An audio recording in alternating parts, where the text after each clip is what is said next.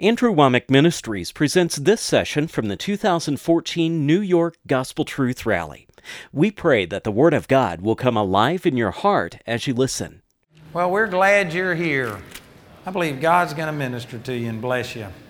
Let's turn over to the book of Mark, chapter 4. Thank you, Jesus. I want to share some things with you that are along the lines of the very first thing I said when I got up here tonight about how it really grieves me how that people don't understand how much God loves you and how much God has equipped you and made you fit to be a partaker of the inheritance of the saints in light. I minister to a lot of people, and the average person believes that God can do miracles. If I was to give a testimony like Many of you have heard me talk about my son who is dead over four hours, stripped naked in a morgue on a slab with a toe tag on. And God raised him from the dead. And he is just doing awesome. A year later, he had a little girl. His uh, wife had a little girl. And uh, I've got a granddaughter now. And you know? If I tell you about those miracles and tell you about that, most of you believe God can do that. But there are very few people that believe God will do that for you. You believe God will do it for me, that He'll do it for a minister, that He'll do it for His favorites or whatever. Many Christians believe that God has the power, but they doubt God's willingness to use His power on their behalf. And sad to say, the church, in a way, has fostered that idea because you know what? It's beneficial to ministers. It's beneficial to ministers to present it like for you to receive from God, you've got to come to me. You've got to be dependent upon me. You've got to receive my material. You've got to come to this church. It's a way of manipulation and control. I know some people don't like that, but that's just the truth. I tell you, religion stinks. Religion killed Jesus. And God is not into religion. And there's a lot of people misrepresenting God, and they are making it like you, as average Joe Blow or Jane Doe Christian, just can't receive from God. You've got to go to somebody with a special anointing on their life. And let me, let me just put a little parenthesis here and say some things. I'm not, I'm not going to take time to explain this, but remember this as I go through what I'm going to say tonight. I do acknowledge that God has people with special anointings on their life. There in the book of 1 Corinthians chapter 12, it talks about those things, people that have the gifts of healings and the gift of miracles and the gift of faith. Those people do exist. I'm not one of them, but they do exist.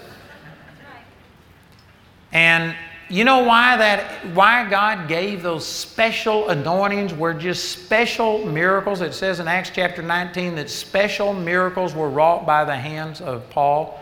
The reason God did that is because I'm going to teach you tonight about how the kingdom works and it works off of the word of God.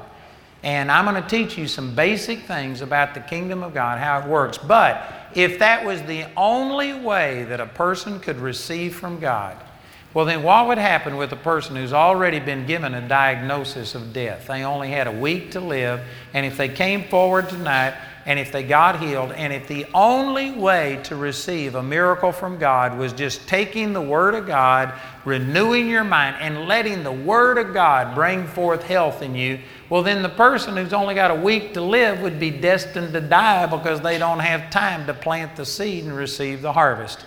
And so, because of that, God did give these special gifts to the body of Christ. People that have miraculous healing ministries and they just wave their hand and people get healed and things happen. But that was never intended to be the dominant way that anybody receives from God. It's only a stopgap temporary measure that God put in place to help you until you could start the kingdom of God working in your life and you could receive from God alone. That's why God did it. He never intended for us to substitute it. Well, it turns out that some people have tapped into those special anointings and then they've presented it as I'm the man or the woman of God, and if you want to receive, you've got to come to me. And the body has been basically taught that we have to go to people with their collar turned around backwards that have a special relationship with God or somebody who's got a special anointing on them, and you've got to come and receive during this exact moment. You know, some of the networks that I'm on, television, I've actually seen them before. There's an anointing of God on anybody who'll give a $1,000 offering for the next 28 minutes.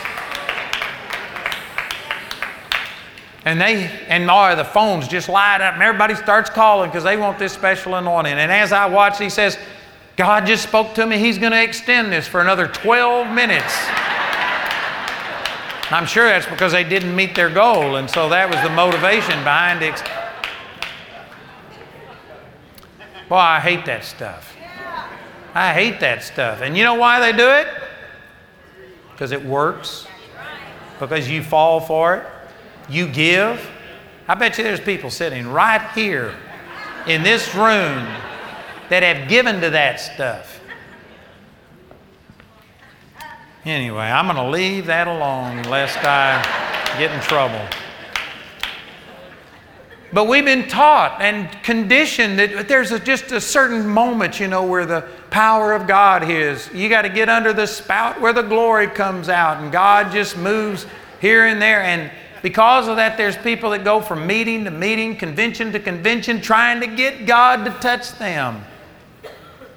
I'm telling you, God has already placed on the inside of you the same power that raised Jesus Christ from the dead. You don't need somebody else to be doing something for you. Now, other people can help you until you get mature and understand, but I'm saying, I'm not saying that we ignore or reject people's help, but we should never substitute that. And the body of Christ has substituted these other things that God intended to be just temporary to help you. And, and the body of Christ basically doesn't know how to receive from God. They just have to go to somebody else who's already done it. That's like, you know, you can have a surrogate birth.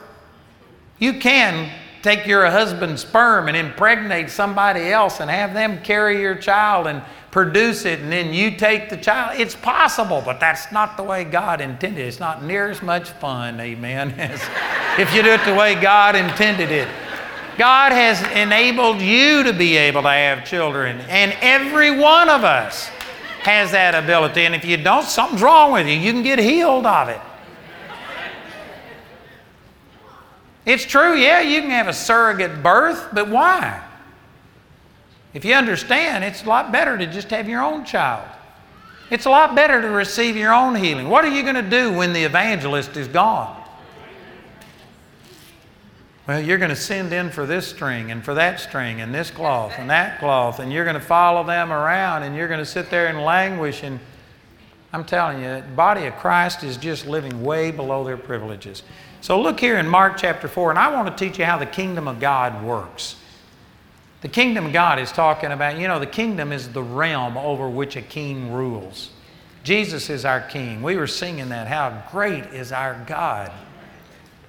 And he's done all these awesome things. How does his kingdom work? Right here in Mark chapter 4, there's a bunch of things. I've taught for weeks out of this one chapter. And so I'm just skimming the surface right here. But look in Mark chapter 4 and in verse 26. And he said, So is the kingdom of God as if a man should cast seed into the ground.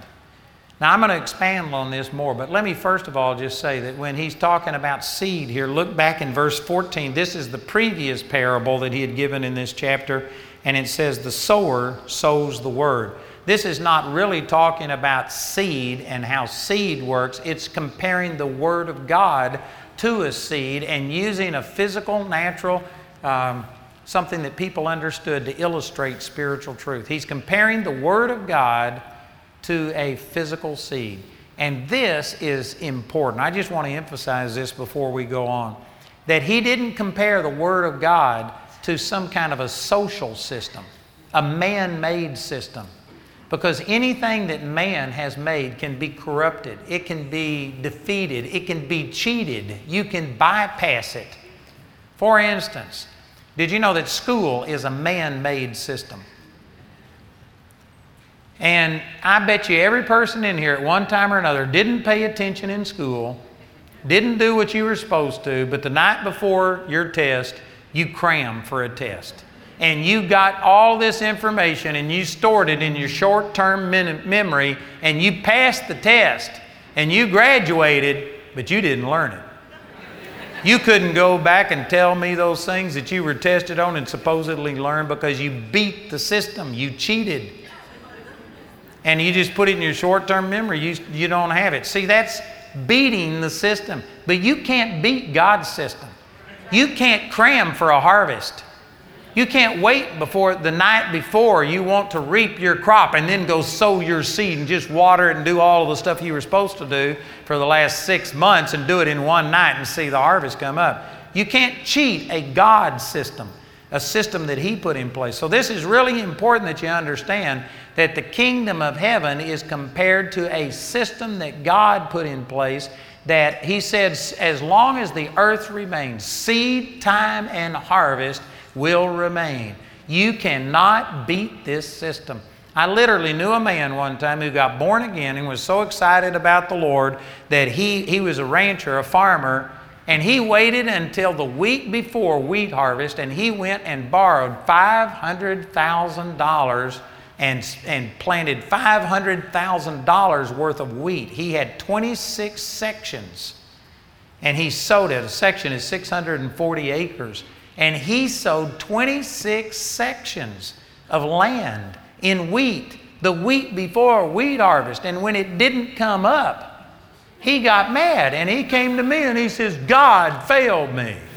And I said, How do you figure that? And he says, I've been out on the full gospel circuit and I've been testifying and witnessing for him, and I didn't have time to plant my wheat. And so I didn't plant it, you know, six months ago, but I planted it one week ago. And this guy lost $500,000 and went bankrupt. The banks came after him because he didn't have a harvest.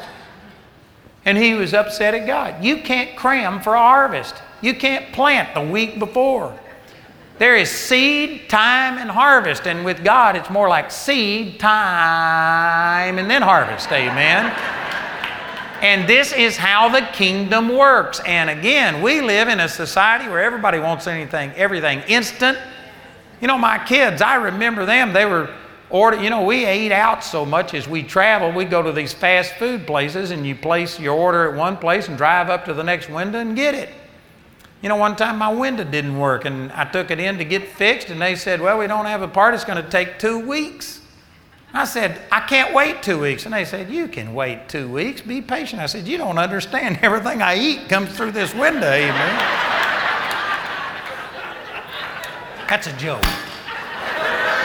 It's really not that bad. But anyway, my kids were used to things being fast food, and we went to a place where they actually cooked the food. And they were complaining about how long it took. We just have this fast food, this instant mentality. We want everything done instantly. We want to microwave our miracle. But in the kingdom of God, I tell you that there is a seed, time, and harvest. And if you're impatient, if you came and if you're saying, man, I'm going to receive what I need from God before I leave tonight or else, you're setting yourself up for failure. That's not the way we do it. There is seed, time, and harvest. And that's this is one of the reasons that the Lord compared how the kingdom works and how the word of God works to a seed because there are some great illustrations here. Let me also say this that you know that this whole world system that we have operates off of seeds. You are a result of a seed. There isn't any life apart from seeds. All of the plants, all of the animals, every bit of life on this planet operates off of seeds. That's important. I could spend an hour on that. But we are removed. You know, here in New York City, you think uh, meat and vegetables come from a grocery store. They really don't. That may be where you get it, but it was a seed involved in all of these things.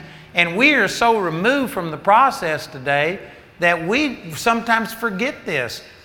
But if you want to see fruit produced, you have to plant a seed, you have to do certain things to take care of it, and you have to give it time. You have to have faith in the system that God created. And then, if you do that, there is a miracle in these seeds. You know, I've got a rock on my property that's nearly twice the height of this uh, roof, this ceiling right here. It's 100 feet tall. And uh, I go out and sit on top of that rock, and it's 150, 200 feet above the road that runs in front of my house. And I go out and sit there, and did you know that this huge boulder, it's nearly as big as this room. And I sit on this rock, but there's a little indention, and it got water in there, and dirt, dust blew into there, and I guess a seed many years ago landed in there, and it, in this little recessed place, a plant began to grow and a tree grew, and it split this huge boulder. This huge boulder that is gigantic, it's hundreds of tons or whatever, has been split by the power that is in a tiny, tiny seed. You couldn't have planted dynamite in that rock and have split it. I don't know what it would have taken to split it, but that little tiny seed split this huge boulder. There is power in a seed, supernatural power, life in a seed. You know, they've taken the seeds out of the Egyptian tombs, and these seeds have been laying dormant for 4,000 years. And they've taken them and put them in the ground, given them the proper moisture and the proper temperature, and these 4,000 year old seeds sprout and grow and produce things. That's miraculous. You could take all of mankind and all of our pooled resources money, technology, everything. You could pool all of the nations of the world, and they could create something that looks like a seed. It might even taste like a seed. It might have the same weight, same color. It might have the same chemicals. But if you take a man made seed and plant it in the ground, it'll never grow. There is a miracle in every seed. I tell you, people that think that we just evolved and stuff, they're missing out on the beauty of what God has done. Man, one blade of grass disproves evolution. If seven billion people's pooled resources couldn't produce one blade of grass that could produce another blade of grass. And you couldn't do it on purpose with all of our intent and intellect, then I can guarantee you it can't happen accidentally. That's just amazing. Anyway, I could preach on that for a while. But the power that's in a seed, there's a reason why God compared the word to a seed because this is miraculous. And most people don't think about this. They don't understand how miraculous the word of God is. They just read this like a book. Man, this is a miracle book. This is not like any other book. These are powerful words in here. And as I said at the very beginning, Psalms 107 20, God sent His word and healed them and delivered them from all of their destructions. In Proverbs chapter 4, it says that God's word is health unto all of your flesh and life unto those that find it. This is healing. This is deliverance. This is prosperity. Whatever you need, take the seeds from here and plant it in your heart. And if you meditate on it, don't pull it up every day, uproot it if you let it stay there, if you abide in the Word and let the Word abide in you, it will supernaturally split whatever has uh, hardened your heart, whatever has stopped you from receiving, it'll bring forth miraculous supernatural results. If that's so, which it is, why is it that people don't know the Word more? Why is it that people don't just study the Word and keep their nose in it day and night like the Lord promised us? over in Joshua chapter 1, he told Joshua, he says, You meditate in this book of the law day and night, that you observe to do according to all that is written therein. For then, then when? Then, when you have meditated in it day and night, then you will make your way prosperous and you will have good success. There's people in this room right now, right now that you need to be prosperous. You need to have success and you're praying and you're begging God and you came here hoping that God's going to do something, but you've got these miracle seeds right in your hand and you don't plant them in your heart. That's wrong. That's the reason it's not working. I'm telling you, everything you need is in the promises of this book. Says over in 2 Peter chapter 1, verse 2, grace and peace is multiplied unto you through the knowledge of him that has called you to glory and virtue. Grace and peace. How many people pray for peace? Oh God, I'm just stressed out. I'm worried. Oh, please give me your peace. Grace and peace doesn't come by prayer, it comes by the knowledge. It says in Isaiah 26 3, the Lord will keep him in perfect peace whose mind is stayed upon him because he trusts in him. If you don't have perfect peace, it's because your mind isn't stayed on God. And somebody say, "Oh no, you don't know what happened. This happened." See, that's the problem. You're looking at your problem instead of at the promise. God has a promise that will counteract and overcome any problem that you've got in your life. And if your mind was stayed upon the Lord, you can have perfect peace in the midst of any and every situation. Peace doesn't come by just praying, it's according to the knowledge. If you don't have peace, you've got the wrong knowledge. You're thinking on the wrong things. And then 2 Peter chapter 1 verse 3 says, according as his divine power hath given unto us all things. In the Greek, that means all things. he gave unto us all things that pertain unto life and godliness through the knowledge of him that has called us to glory and virtue. And then verse 4 says, Whereby are giving unto us exceeding great and precious promises, that by these we might become partakers of the divine nature, having escaped the corruption that is in the world through lust. These promises came through the knowledge of God. The Word of God is the knowledge of God. Everything that you need, that includes healing, prosperity, deliverance, direction, joy, peace, anything that you need comes through the knowledge of Him. And the Word of God is where we get our knowledge of Him. The Word of God is a seed. So I spent longer on that than I wanted to, but I didn't spend as long on it as I could have. That is an awesome truth. Verse 26, Mark 4 26. So the kingdom of God is as if a man should cast seed into the ground. This is talking about the Word of God and should sleep and rise night and day, and the seed should spring and grow up, he knoweth not how. The seed is the Word of God. The ground is your heart, not your head. It's your heart. You've got to get the seed out of your head and into your heart. You've got to get the seed below the surface. That's what the previous uh, parable about the sower sowing the seed was about. They just threw it on the ground and the fowls of the air came and ate it up. You got to get it below the surface, or Satan just steals this truth from you. And anyway, I could teach on this for an hour, but the scripture in, uh, Ephesians chapter 4, verse 18 talks about your understanding being the key to your heart. You've got to understand the word. When you start to understand it, is when you swallow it and get it down into your heart. You get it beyond your head and into your heart. So when you begin to understand the word, is when it gets down on the inside of you. You have to put the seed in the ground. And then it says that he just sleeps and rises night and day, and the seed should spring and grow up. He knoweth not how. Boy, this is so powerful. This is awesome.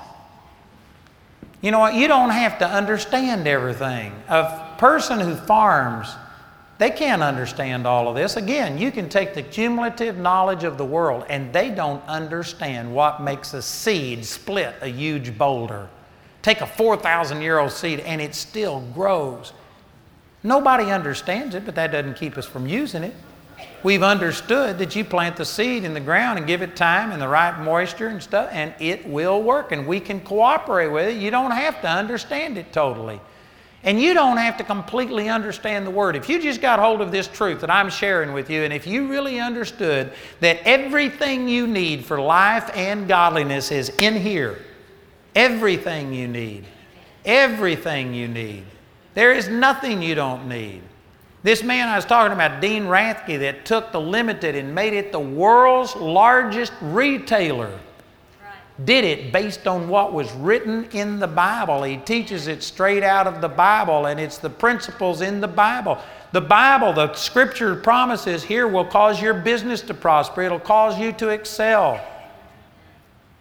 I know some of you don't believe that. This is not the attitude of our world today. We believe that religion is just for the church and for certain things, but in the world you got to do all this other stuff. I guarantee you, the Word of God will teach you how to prosper in the world. It'll make you prosperous, it'll give you success, it'll give you favor. You can do all things through Christ who strengthens you. And the Word of God is good for every single thing.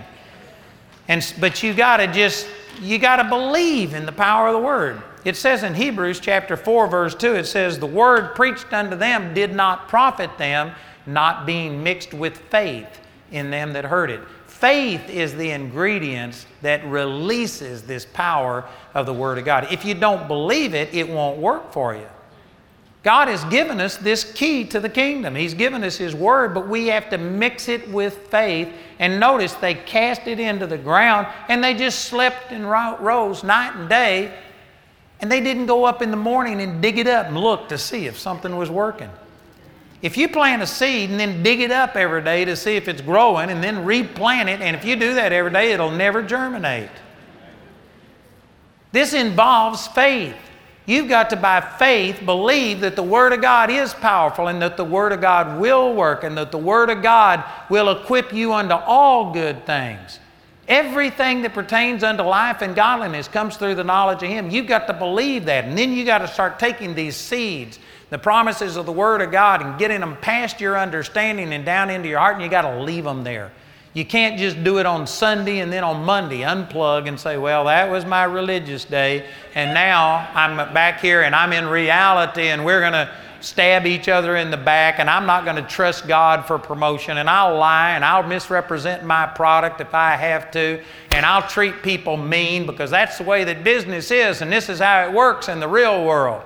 You just dug up your seed. You have to get to where you believe these things, and Monday, Tuesday, Wednesday, Thursday, Friday, Saturday, and Sunday, you live the same thing. You let it stay. It takes time. You have to put it in the ground and try. You can't pull it up. You can't be double minded. Over in James chapter 1, it says, If any man lacks wisdom, let him ask of God. James 1 5. Who giveth all men liberally and upbraideth not, and it shall be given him. But let him ask in faith, nothing wavering. He that wavers is like a wave of the sea, driven with the wind and tossed. Let not that man think that he shall receive anything of the Lord. A double minded man is unstable in all of his ways. That's just saying if you believe it one day and don't believe it the next day, you just dug your seed up and it will not produce. You've got to believe it. You got to keep it in your heart. You got to get to where it dominates you in everything. It's amazing to me the way people departmentalize their life and they have a section of their life that this is their religious life. And at church, oh, it's all smile and oh, God bless you and everything's fine. And then you get on the subway and you treat people and push your way in and you yell at people and do stuff. I love you. God loves you, but I'm just telling you, you're a, you're a hypocrite. You're a hypocrite. Boy, at church, you're just so sweet, and then somebody cuts you off in traffic and you wave at them with one finger. You're a hypocrite. God loves you. I love you, but I'm telling you, that is not keeping the Word of God working in your life. And some of you think, well, that doesn't matter. See, you're the one that believes there's a spiritual part of your life, but then here's this carnal part, and you just take care of yourself. I had a secretary one time that I was walking by, and she was talking to somebody on the phone, and she was crying. And so when she hung up, I said, Who is that? And it was a guy that I knew. It was a friend of mine, and he was making a reservation for something we were doing, and he just reamed this woman out, and she was sitting there crying. So since I knew him, I called him back. And I said, Hey, what are you doing? My secretary is sitting here crying. And he said, Well, I didn't mean anything. I said, Well, you said that. And he said, Well, yeah, but you know, this is business. It's the squeaky wheel that gets the oil. I was just trying to let her know that I want this treatment. And I said, You can say whatever you want to. You're carnal. I said, that's not a godly way. I said, you don't, if, if you buy something at a store and you go in and treat them like they're trash because they didn't give you the right service, something's wrong with you. I just got an email today from a lady that was at our summer family Bible conference, and, and uh, I ordained her into the ministry. And then we, my wife and I took her and her husband out to eat. And this woman sent me an email thanking me, and she says, You know what? Being with you was better than any sermon I've ever heard you preach. She says, You went around and you introduced me to the lady that cleans the floor, and you called her by name, and you talked to her. And when we went out to eat, you treated the waitress like she was a friend and were nice to her. And he said, she said, I was just out with a pastor who was so rude that I went back and apologized to the waitress.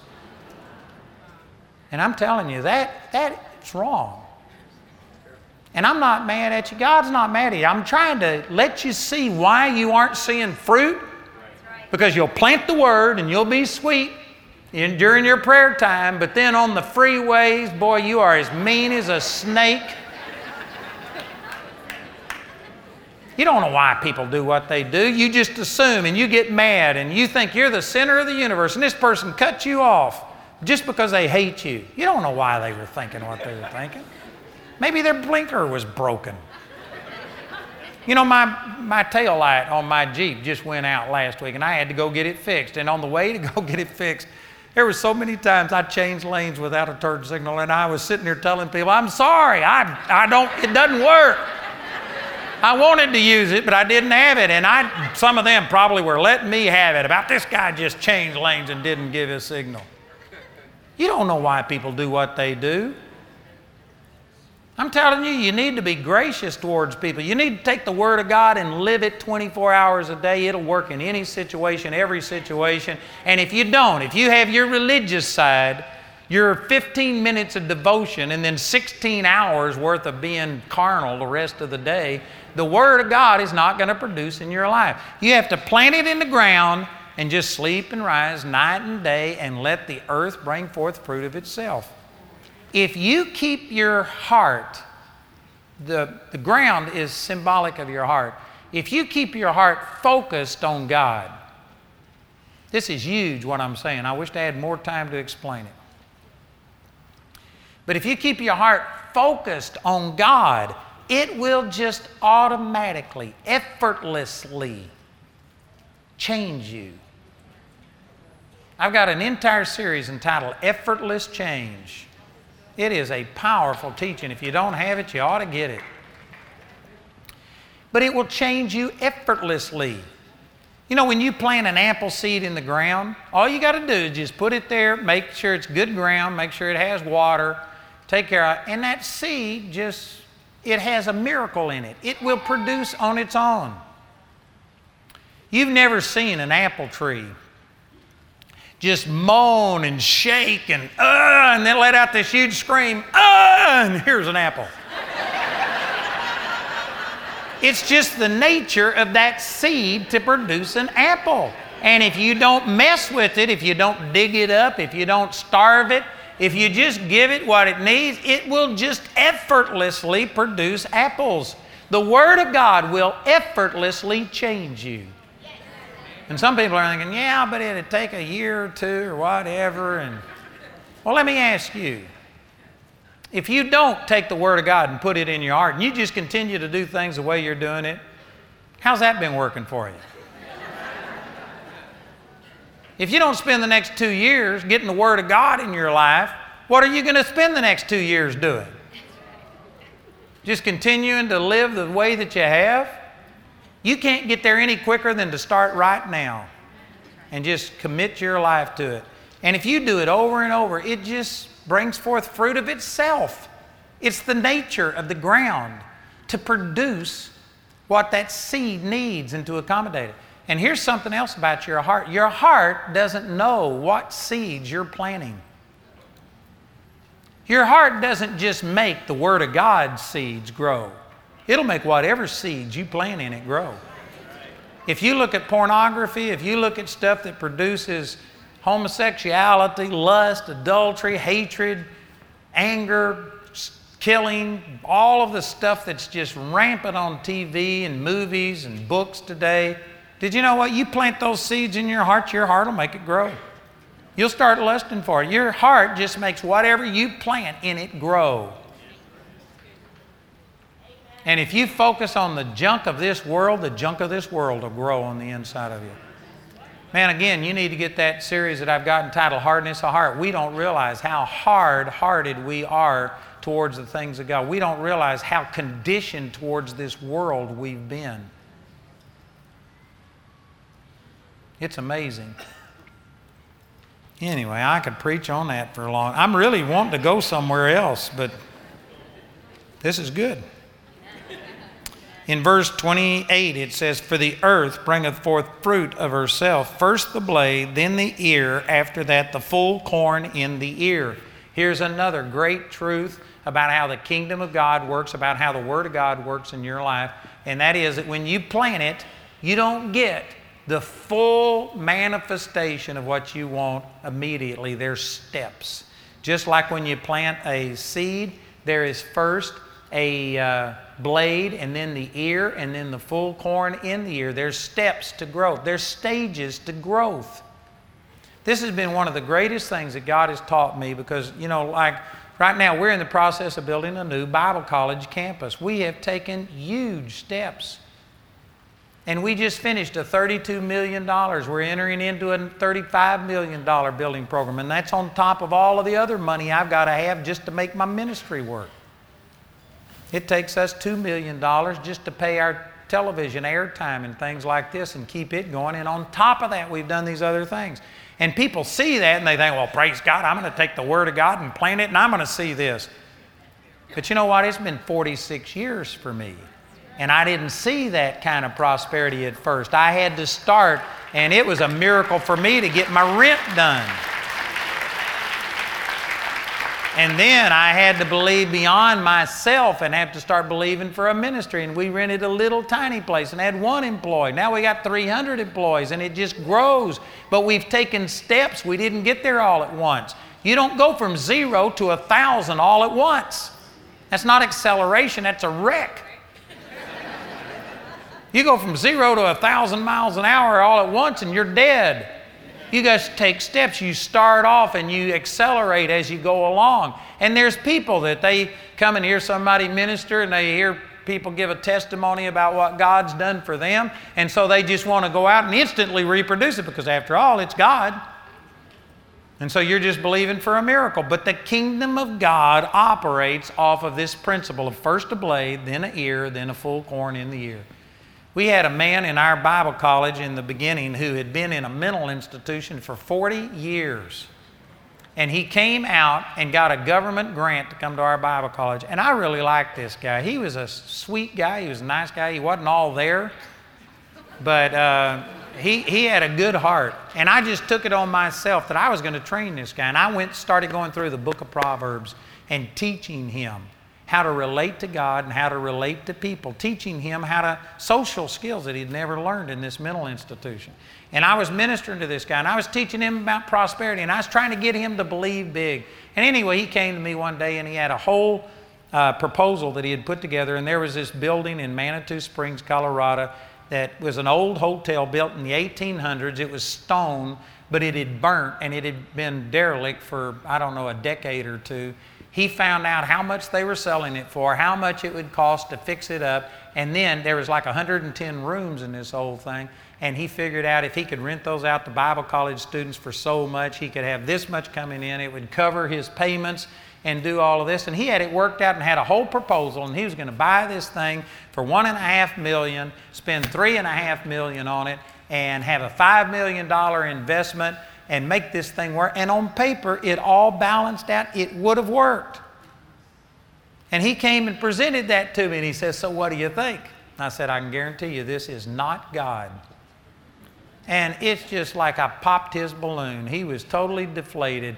He says, How could you say that? And I said, I said, You have never worked a job in your life. You've never made 10 cents. You have never earned a dollar. I said, You go out and get a job and you start paying your rent and you start buying your own food instead of living off of the government and you start taking baby steps and you do this and then you take the next step and then you come to me years down the road with this and I'll say, Go for it. But I can guarantee you, God never leads you from never having done anything into fruitfulness all at once. There's first the blade, then the ear, and then the full corn in the ear. And I know that there's some people saying, well, boy, you discouraged him. I just gave him a dose of reality, how the kingdom works. And there are some of you that you're just believing God for these supernatural, awesome things to happen, and you're frustrated and can't understand why it's hap- not happening because you've never believed God for a small thing, and yet you're going to believe God for this big thing. Over in Luke chapter 16, it says, If you can't do that which is least, you can't do that which is greatest. If I can't jump from here to the front row, you ought to put money on the fact I can't jump from here to the back row. If I can't do that which is least, I certainly can't do that which is greatest. And yet, there's people that have. There was a guy that came to me and wanted to start a, a center for the youth in Colorado Springs, and he had it all mapped out. He found a building, an old Kmart building that was abandoned. He was going to buy it for $2 million, fix it up for $1 million and he showed me the statistics that there was nothing for the youth, how many youth were going into drugs, all of these things. And everything he said was good. But after he showed me all this, I said, So, have you ever worked with youth? He said, No. I said, Have you ever taught a Sunday school class? No. Have you ever helped out in the youth department? No. Have you ever done a Bible study? Have you ever ministered one on one? No. He had never done anything. And I told him, I said, This isn't God. You don't go from never having done something into this full grown thing all at once. This is how the kingdom works. If you would open up your heart, God is speaking to many of you this exact moment through me. You have goals and you're frustrated. God, why isn't it hap- happening? It's because you haven't put it in bite sized pieces. You haven't started doing it. You know how you eat an elephant? One bite at a time, amen. You can't eat the whole thing all at once. You'll choke on it. You know how you accomplish great things one step at a time. Our Bible college students come in and they see us having tens of millions of dollars and buying things, and they just say, Well, if Andrew can do it, if God could use Andrew, God could use anybody. And they just go out and they start believing for things. But you don't know the decades that I spent growing and seeing little steps and and seeing my faith grow. And people just sit there and want immediately to be where I am, and they don't want to cover the ground that I've covered. That's not how the kingdom works.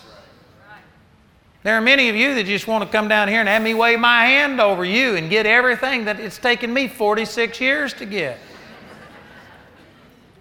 Don't look at me in that tone of voice. I know that this is what you're thinking.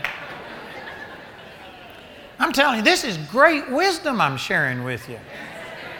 If you were to believe this and embrace it, man, this would change your life. Did you know before we started seeing this huge increase in finances, my wife and I, we were seeing people raised from the dead. We saw miracles happen. We were seeing some things, but in the area of finances, I struggled for a long period of time, long period of time. I had creditors after me. I was evicted. Uh, I just struggled. And I was giving tapes away, things like this. We've given away over 20 million CDs, DVDs, books. I was giving, giving, giving, giving, giving. I, was, I knew the principles of the Word of God, but I was still struggling. And I took the exact principles that I'm teaching you, and back in about 1993, I decided if the growth God has shown me is true, I've got to have more money. At that time, I was getting like $20,000 a month after decades of being in the ministry. And I said, I'm going to have to increase. And so I took these principles and I just took scriptures on prosperity. And this is back before I had computers. And I wrote them out on a legal pad and I just began to start meditating on these scriptures where God promised about how He'd meet all of our needs, how we'd have abundance, and all of these things. We'd abound unto every good work. And I just took these scriptures and I began to meditate on them. You know what I did? I planted the seed and I gave it time. And it was about a year or two. And if you would have come to me and have said, So what difference has it made? There wasn't any outward difference. But on the inside, I was getting revelation. The Word of God was burning on the inside of me, and anticipation was growing, a hope was growing. And I was beginning to see myself prosperous. And I just meditated on it. And finally, I had this one man who's long story, but I've been going to his church for 26 years in Charlotte, North Carolina.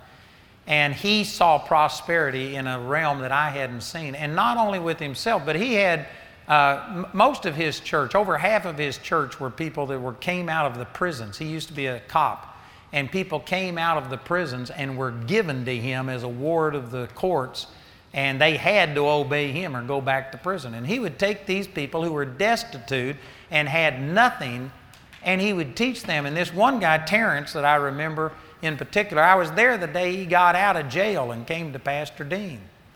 And Pastor Dean had his, uh, he wore fatigues all the time, and he kept people's wallets in his fatigues, in all of these pockets, because they didn't know how to manage their money. And so they would have to come to him, and he would dole their money out and teach them how to be responsible with money. So Terrence came to him the day, that he, the day after he got out of prison, and he said, Pastor Dean, can I have some money? He says, What do you need money for? He says, I want to get something to eat. I hadn't eaten all day, it was lunch. And Pastor Dean says, Well, did you get up and pray and study the Word this morning? He says, Well, I was at church late last night, you know, cleaning up, and I woke up as the alarm went off and I had to go to work. And he said, I just hadn't had time. And he says, If you don't have time to uh, study the Word, you don't have time to eat. And he wouldn't give him any money. and I know some of you think, Well, I don't agree with that. The next year when I came back, Terrence was making $10,000 a month because he had been taught the Word of God and how to steward it, and the guy is a millionaire. And I saw this over and over and over. I mean, not one person, I saw dozens of people, and I said, I'm going to learn what this man has to say. So he, I invited him to speak in our Bible college. I sat down with a legal pad. I was going to take notes. I listened to him two hours for two days, four hours total. I never took a note. He never said one thing that I hadn't already read. I knew it. But you know what? I didn't believe it the way he did. And all of a sudden, the penny dropped. All of a sudden, all these things that I'd been meditating on dropped into my heart. And I mean, boom, like that. Things changed. And I began to see our ministry increase, and things began to change. And you know how I did it? I took the seed on prosperity and planted it in my heart. It took me two years but I begin to see results. There's a bamboo that I've been told about that you can plant this bamboo, and for the first four years, all it gets is a leaf above ground for four years. And then, or three years, and then in the fourth year, that thing grows 18 feet in six months. I figured out that that means it was growing about a quarter of an inch a day. You could nearly watch it grow. And some people look at that and think, man, isn't that fantastic? 18 feet in six months. No, it was four years in six months. It was all of the roots, it was all of the time that that seed was germinating and doing these things. But see, people, they just want the stuff that's above ground. They don't know what's going on below ground. You need to take the word and put it in your heart. And I tell you, now I'm minister, we have 3.2 billion people who can watch my program. That's the potential. Not all of those watch, but we have millions of people who watch my program. We're touching lots of people's lives. But you don't know how many years, man, I took the word and I meditated in it and I had just the little blade and then the ear and then the full corn in the ear. And we're, we're seeing fruit now and people just think, well, it'll work for me. Well, it will if you'll be willing to let the word begin to work. If you'll let your roots spread down, People used to stay away from my meetings by the thousands, amen. I've been to places, matter of fact, Daniel did our praise and worship. We went to Atlanta. I don't even remember when that was, in 81 or 82. And I, we rented a place that was nearly this big and had 11 people show. And I preached to them just like there was a thousand, amen. And you know what? You've got to just be patient and sow the word. Anyway, I need to get on. I, here's my main point. All of this is introduction. If you receive all of this, Jesus taught 13 parables in one day. That's what this is recorded. You have to put Matthew, Mark, Luke, and John's accounts together to get that. But he taught 13 parables in one day, and every one of them was on the seed being how the kingdom works. The kingdom of God operates off of the word being a seed, the same way that this physical world operates off of a physical seed being the source of all life. He taught that 13 different times in one day to his disciples. And then down here in verse 35, it says, And the same day, the same day as what? The same day as him teaching them 13 different times how the kingdom works off of a seed. It's the seed. You got to plant the seed, it's the word. That same day, when the even was come, he saith unto them, Let us pass over to the other side. And when they had sent away the multitude, they took him even as he was in the ship. And there were also with him other little ships, and there arose a great storm of wind, and the waves beat into the ship so that it was now full. And he was in the hinder part of the ship asleep on a pillow, and they awake him and say unto him, Master, carest thou not that we perish?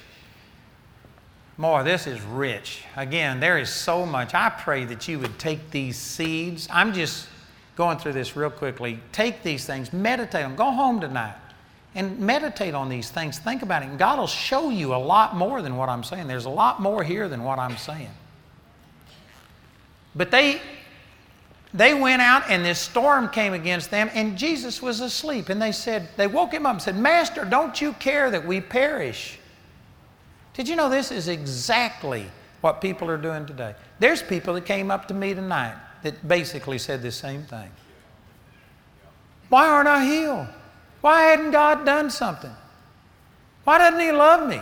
What's going wrong? What, what's going on? And they act like it's God who's not giving. This is what they were doing. They were saying, Jesus, wake up.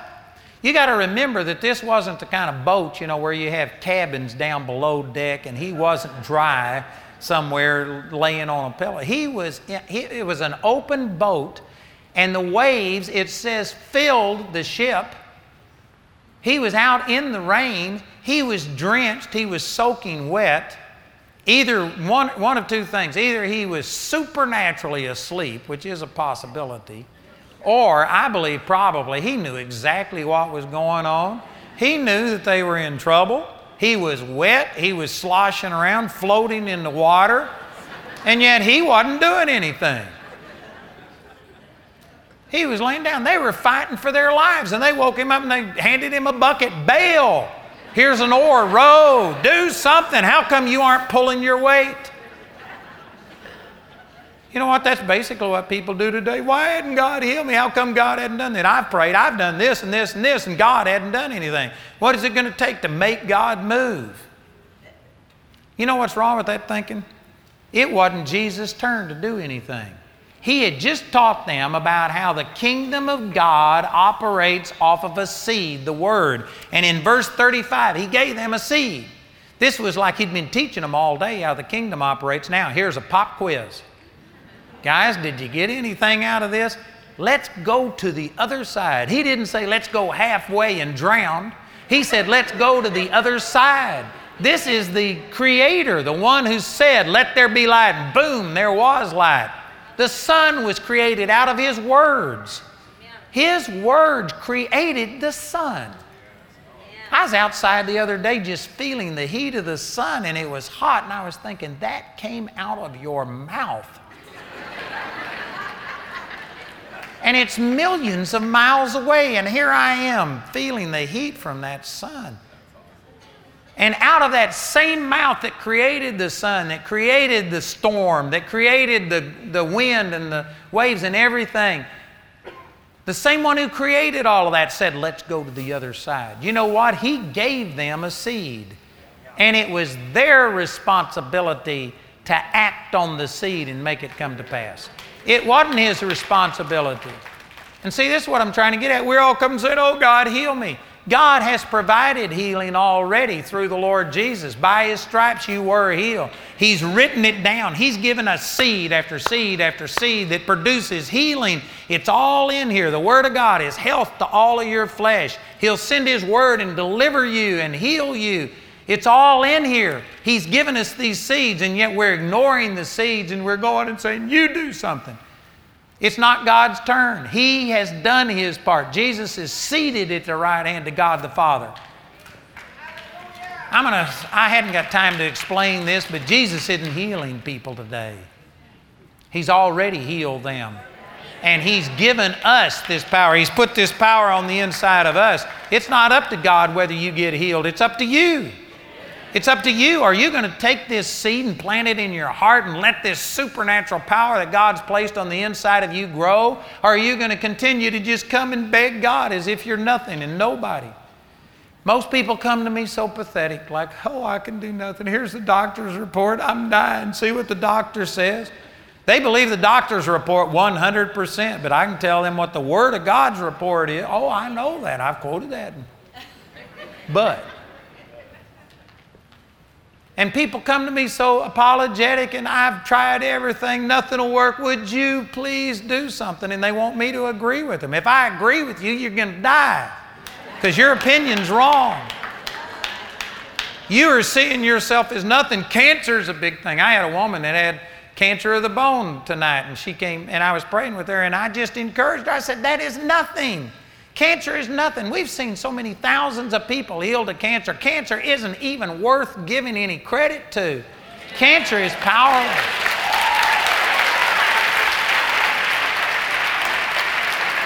It doesn't take any more power to heal cancer than it takes to heal a cold. You know what the difference in cancer is? Your fear. You have fear about cancer that you don't have about a cold, and that's what you're fighting. You're fighting your fear and your unbelief. But cancer is not a big deal. It's no big deal. And I just started encouraging her. You ought to hate this stuff.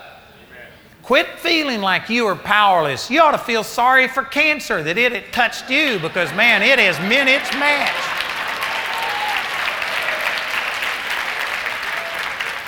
That's what the Word of God says. But the truth is, most of us spend more time watching As the Stomach Turns on the television and listening to all of that and listening to the bad news, and we don't. You may know, you may be able to quote a scripture, but it's not the focus of your heart. Your heart's hardened towards it, it's not dominating you and it's not releasing its power. Man, you got to get into the Word of God, and you got to get to where the Word of God's more real to you than I don't care what a doctor says, what the banker says, what the lawyer says, what your mate says, what your boss says, what the news says. You need to get to where the Word of God dominates you. And if you do that, if you're focused on it, the Word of God will release this supernatural power. So the disciples said, God, don't you care? They thought it was his fault that they were in this problem. It wasn't his fault. He had already given them the solution to the problem before they even had the problem. And he got up, and you know, instead of saying, Oh, guys, I'm sorry, I was asleep, it's my fault, this is beyond your pay grade, don't feel bad, you're okay, I'll take care of it. See, that's the way everything is today. We want, don't make anybody feel bad because you're struggling. There's people that get mad at me every time I minister like this because, boy, you aren't very compassionate. You're hard. You tell people to pull their thumb out of their mouth and grow up. You say things like, How dumb can you get and still breathe? And they get mad at me. And I'm, I'm, I'm doing it because I love you. I'm trying to help you. And it doesn't help you when you're sitting there sick for me to come down and cry. And, you know, I had a ministers' conference one time, and there was this couple there that they were just crying. They were so brokenhearted. They were just miserable. They were going around and they were wearing their emotions on their sleeve. They were hurting and they were just in pain and they were making everybody around them miserable. And they came up for prayer. And this guy who was a guest speaker at my ministers' conference, he had tried to talk to them and they weren't receiving it. And so he just went over to him and he says, Thus saith the Lord, I know how you feel. And he says, If I wasn't God, I'd be discouraged too. I thought that was awesome. I thought that was great. And immediately they, you know, like they knew that he was mocking them and making fun of them because God doesn't get discouraged. But that's what they wanted. They wanted somebody to just get down and cry with them. It really is bad. It's really bad. Sometimes what you need is somebody to say, hey, pull your thumb out of your mouth. Praise God. You got the Holy Ghost on the inside of you. Start speaking in tongues. Build yourself up on your most holy faith. Encourage yourself in the Lord. But everybody, you know, sometimes you don't need a hug. Sometimes you just need somebody to say, bend over and let me give you a good swift kick in the rear. Straighten up. But in our touchy feely world, we, oh, you got to make everybody feel fine. Man, they came to Jesus and they said, Don't you know that Herod was offended? And he says, Go tell that old fox. He didn't change. He didn't apologize. He told them, He says, Unless you eat my flesh and drink my blood, you have no life in you. John chapter 6. They said, He's speaking of cannibalism. They totally misunderstood him. Today, preachers would fall all over themselves saying, Oh, no, no, no, let me explain. We want to make sure that nobody's offended. Let's not say anything that would rub anybody the wrong way. Jesus turned around and he says, I'm telling you, unless you eat my flesh and drink my blood, you're dead. He didn't apologize, he made it worse. I'm telling you the truth because I love you. You know, this is, I've got a series on television. It's either this week or next week. I'll be talking about homosexuality. And did you know that every time I do that, partners that have been partners with me for years quit being partners? Because they say, you shouldn't, you, you've quit preaching scripture, now you're meddling and you're doing this and that. And they say you're hateful. And, and the homosexuals will always come out and accuse you of hate speech. I'm telling you, I'm saying these things because I love people. Homosexuality is a destructive lifestyle. Did you know it is a statistical fact from the gay and lesbian homosexual website that the average homosexual dies 21 years earlier than a heterosexual couple? We put a warning label on cigarettes because it averages taking seven years off of your life. And we say this could be hazardous to your health. If we weren't prejudiced, if we weren't afraid of political correctness, if we didn't have the fear of man, we would tell homosexuals that this is three times worse than smoking. And because I love you, I'm telling you that this is a destructive lifestyle. It hurts you. That's love. But people say, oh, you aren't operating in love. I am operating in love. You know, we had a deal where I was driving up a mountain road. I live in the mountains, 9,000 feet elevation. And I was going around a curve. It was a night and it was raining and it was foggy. And I came around a corner and this car passed me going 60 miles an hour. And I mean, just right after he got in front of me, I saw his brake lights come on and then his car just jerked to the right. And I knew he had hit something. So I slammed on my brakes. I came to stop right next to him and he had hit a horse that was standing in the road and this horse had caved in that side and he was hurting. And as I sat there next to him, another, a suburban came around the corner at 60 miles an hour and that horse was laying in the road and this suburban hit that horse at 60 miles an hour and it propelled that suburban about 10 or 15 feet in the air and 20 or 30 feet and the lady her head went up and knocked a hole in the uh, not a hole but it, it bubbled up the roof and anyway, cars were just coming. And you know what? It was on a curve, people couldn't see it. And so, what I did, I got out of my car and I started running down the highway around the curve. And it was dark. It was late at night. There was clouds. It was raining. And so, there was no sun, uh, moonlight. And I started jumping out in front of cars. And man, cars were putting on their brakes and sliding sideways. People stopped, they yelled, they backed up, yelled at me, they cussed me. They said terrible things at me. But when they got around the corner and saw the wreck, then they realized why I'd done what I'd done. And you know what? People called me that, what's wrong with you? You're crazy. And they were saying things to me that you shouldn't have said to any person. But you know why I did it? Because I loved them. And it wouldn't have been love to let them go around and say, you know what?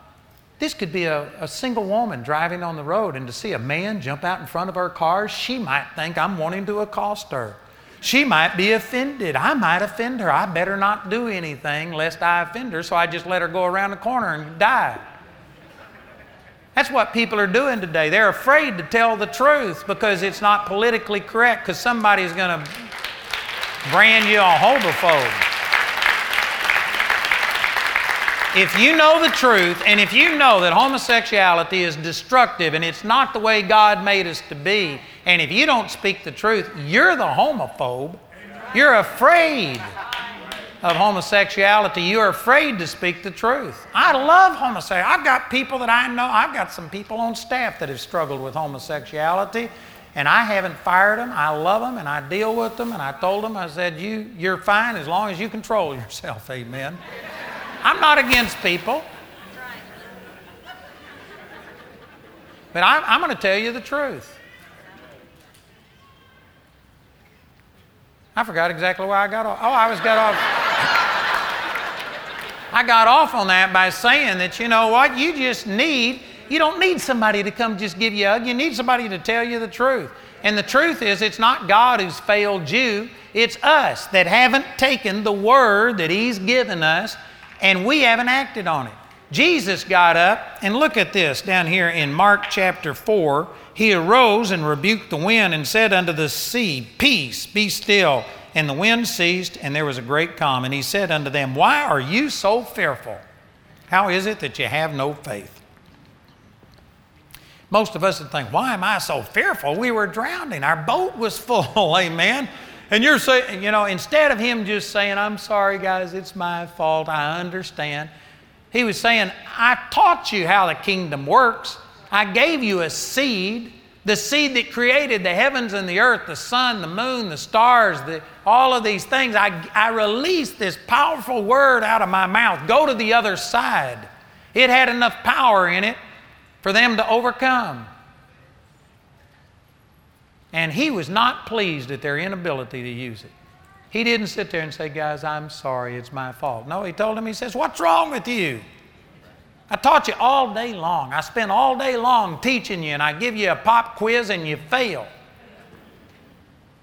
How is it that you have no faith? It's not the pressures of this world that's the problem, it's the vacuum that's on the inside that causes us to collapse. I'm telling you, brothers and sisters, if you would fill yourself with the Word of God, if you would understand how powerful the Word is and begin to use it, you could still the storm. You could say, God told me I'm going to the other side, and I will get there. And you could command these mountains to get out of your way. Mark chapter 11, he said, Whosoever will say unto this mountain, be removed and be cast into the sea, and shall not doubt in his heart, but shall believe that those things which he saith will come to pass. He, he shall have whatsoever he saith. He said, Whosoever will say to the mountain, most people are talking to God about their mountain. Oh God, I got this mountain in my way. I've got sickness. The doctor said this. I've got this financial problem. I've got these things. And we tell God about our mountain. God told you to talk to your mountain. That's implying that you understand God has given you the power. He told you that you're a world overcomer. He said that whatever you set your hand unto will be blessed. He's given you these problems and promises, and if you understand it, then when a mountain gets in your way, talk to your mountain in the name of the Lord and command it to get out of the way. Don't ask God to cast the mountain out of your way. Don't say, Oh God, please heal me. God's already healed you. He put the same power that raised Jesus Christ from the dead on the inside of you. That's what the Bible says in Ephesians chapter 1, verse 18 and 19.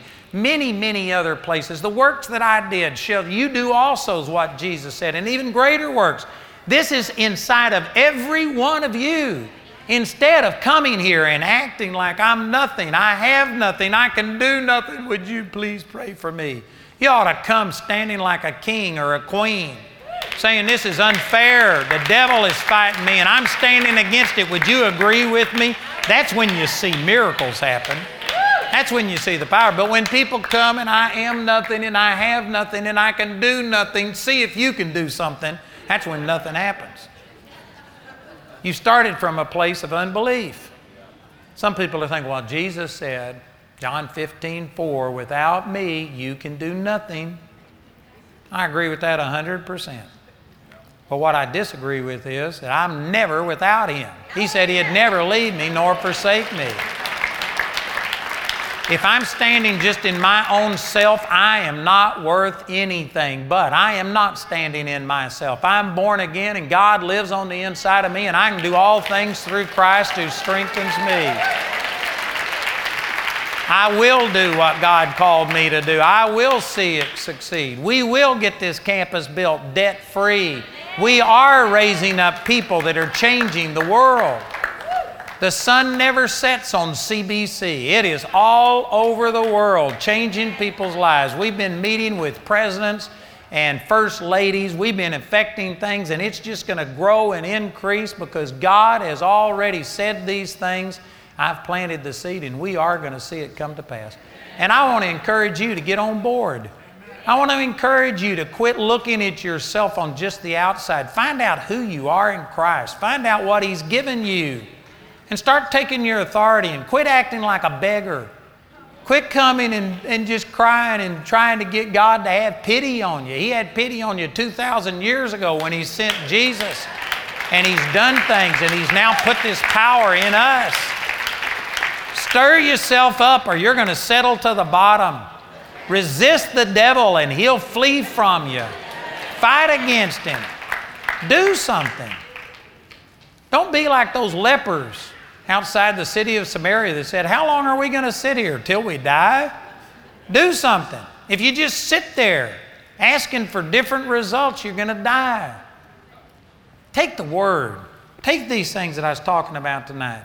This is how the kingdom works. God has given us promises, exceeding great and precious promises that by these we can partake of His divine nature, having escaped the corruption that's in the world through lust. Not the corruption that's in the next world, but the corruption that's in this world. Galatians 1 4, Jesus gave Himself for our sins that He might deliver us from this present evil world. Not just the one to come, but this present evil world. You're a world overcomer. You've got God Almighty living on the inside of you. You should be superior to sickness and disease and poverty and depression. You know, if this was a typical group, it's not unusual for me to preach on a message about emotions and then ask people who are struggling with depression to have 80 or 90% of my group stand because they're battling depression. And I understand that. I have compassion on you, but I don't really I don't excuse it because God gave us the Holy Ghost. It says the Holy Spirit is given to build us up on Jude chapter 1, verse 20. You build yourself up on your most holy faith when you pray in tongues. Man, you got this supernatural gift. All you got to do is just start praying in tongues and build yourself up. And when people have the baptism of the Holy Spirit and they're still defeated and discouraged, I have compassion for you, but I don't have much patience because you aren't using what you've got. Amen. I tell you, there's times that I just want to take people, and if I was God, I'd just drop kick them into space. Amen. It's a good thing I'm not God. Man, God is a merciful, much more gracious than I am. I'm increasing and getting better, but I just want to shake people sometime and say, You're the you got God living on the inside of you. Why aren't you different than your neighbor that doesn't know God? You're afraid of flying, the same as a person that doesn't know God. You're afraid of the recession. You're afraid of this sickness. You're afraid of the flu season. It's like Jesus didn't do anything. There ought to be a difference between you and a dead person. You're alive and they're dead. I was in a church one time and a guy died. They called 911 and the emergency team took out half the crowd before they found the dead person. Most people are dead. Man, you need to look alive. The buzzards are coming, praise God. Move, do something so that they'll know that you aren't dead. Stir yourself up. Father, I just speak these words to people in the name of Jesus. I'm praying that you would show them how the kingdom works. Father, help them to understand that you've given us these exceeding great and precious promises so that through these we could partake of your divine nature. Father, I pray that people who are hopeless and helpless and have no direction and they, they know that you can do things, but they don't know how to get there. I pray that you'd help them to see tonight the exact path to take the seed, meditate in it day and night, and then they will make their way prosperous. They will have good success. Father, I pray that you take away this hopelessness, this pitifulness, that we'd begin to recognize that greater is He that's in me, that's He that's in the world, that we would begin to start feeding that and release the power that you've placed on the inside of us. And we just serve notice tonight on the devil that we aren't going to be ignorant anymore. That we're going to take the Word of God and we're going to act on it and we're going to see this power released in our life in the mighty name of Jesus. I speak hope to people right now that are hopeless. Some of you have had a little glimmer of hope by me saying these things. Man, latch on to it. Take these things. If what I've said is true, it's not you that's the, that's the key, it's the Word. And you can take the Word the same as anybody else could take the Word. You don't have to leave this up to somebody else. You may not be as sharp as somebody else, but your ground is just as good for the Word of God as anybody else. Father, I pray that hope comes into people here tonight. Thank you, thank you, Jesus. Praise God. You know, I believe that there's a lot of people. I believe there's a lot of people that are going to receive your healing tonight. And we're going to be praying for you. But before I do that, I want to first of all ask if there's anybody here who doesn't know Jesus. This would be a shame for you to hear this message and not make Jesus the Lord of your life. You need to be born again. And you also need to be baptized in the Holy Spirit. That's two things that every person in here needs to make Jesus your personal Savior and to be baptized in the Holy Spirit, which that includes a lot of things, but one of the things that it includes is speaking in tongues. Speaking in tongues is an important part of the baptism of the Holy Spirit. And I know that there's many people that don't preach that and don't believe it, but that's true. I was born again 10 years before I received the baptism of the Holy Spirit and spoke in tongues. And I tell you, when I received the Holy Spirit, my life changed outwardly more than it did when I first got born again. It was life changing. I was talking with Dr. Burns about this in the car today, and he was talking about when he received. It's miraculous. This is a life changer. Jesus said in Acts chapter 1, verse 8, You shall receive power after the Holy Spirit has come upon you, and you shall be witnesses. If you don't have the baptism of the Holy Spirit, which includes many things, but it includes speaking in tongues. If you don't speak in tongues, you need to speak in tongues. Somebody's going to say, Well, are you saying I have to speak in tongues? No, you don't have to speak in tongues. You get to speak in tongues. It's powerful.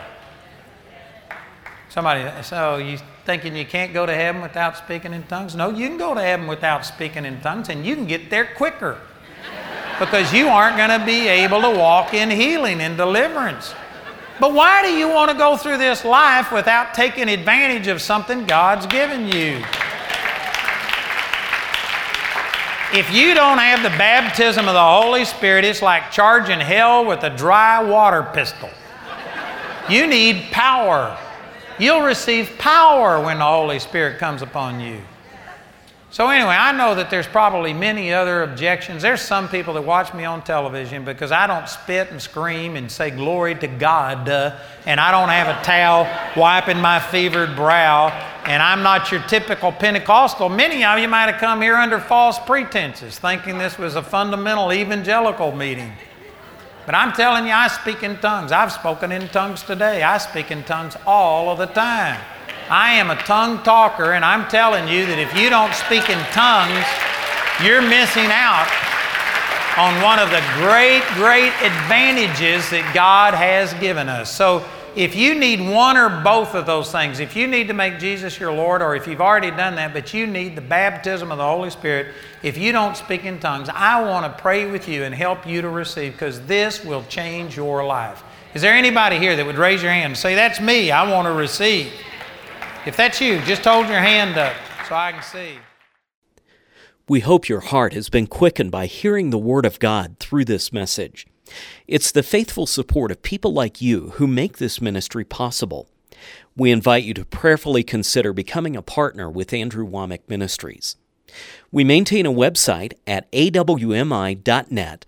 Our helpline number is 719 635 1111, or you can write us at P.O. Box 3333, Colorado Springs, Colorado 80934.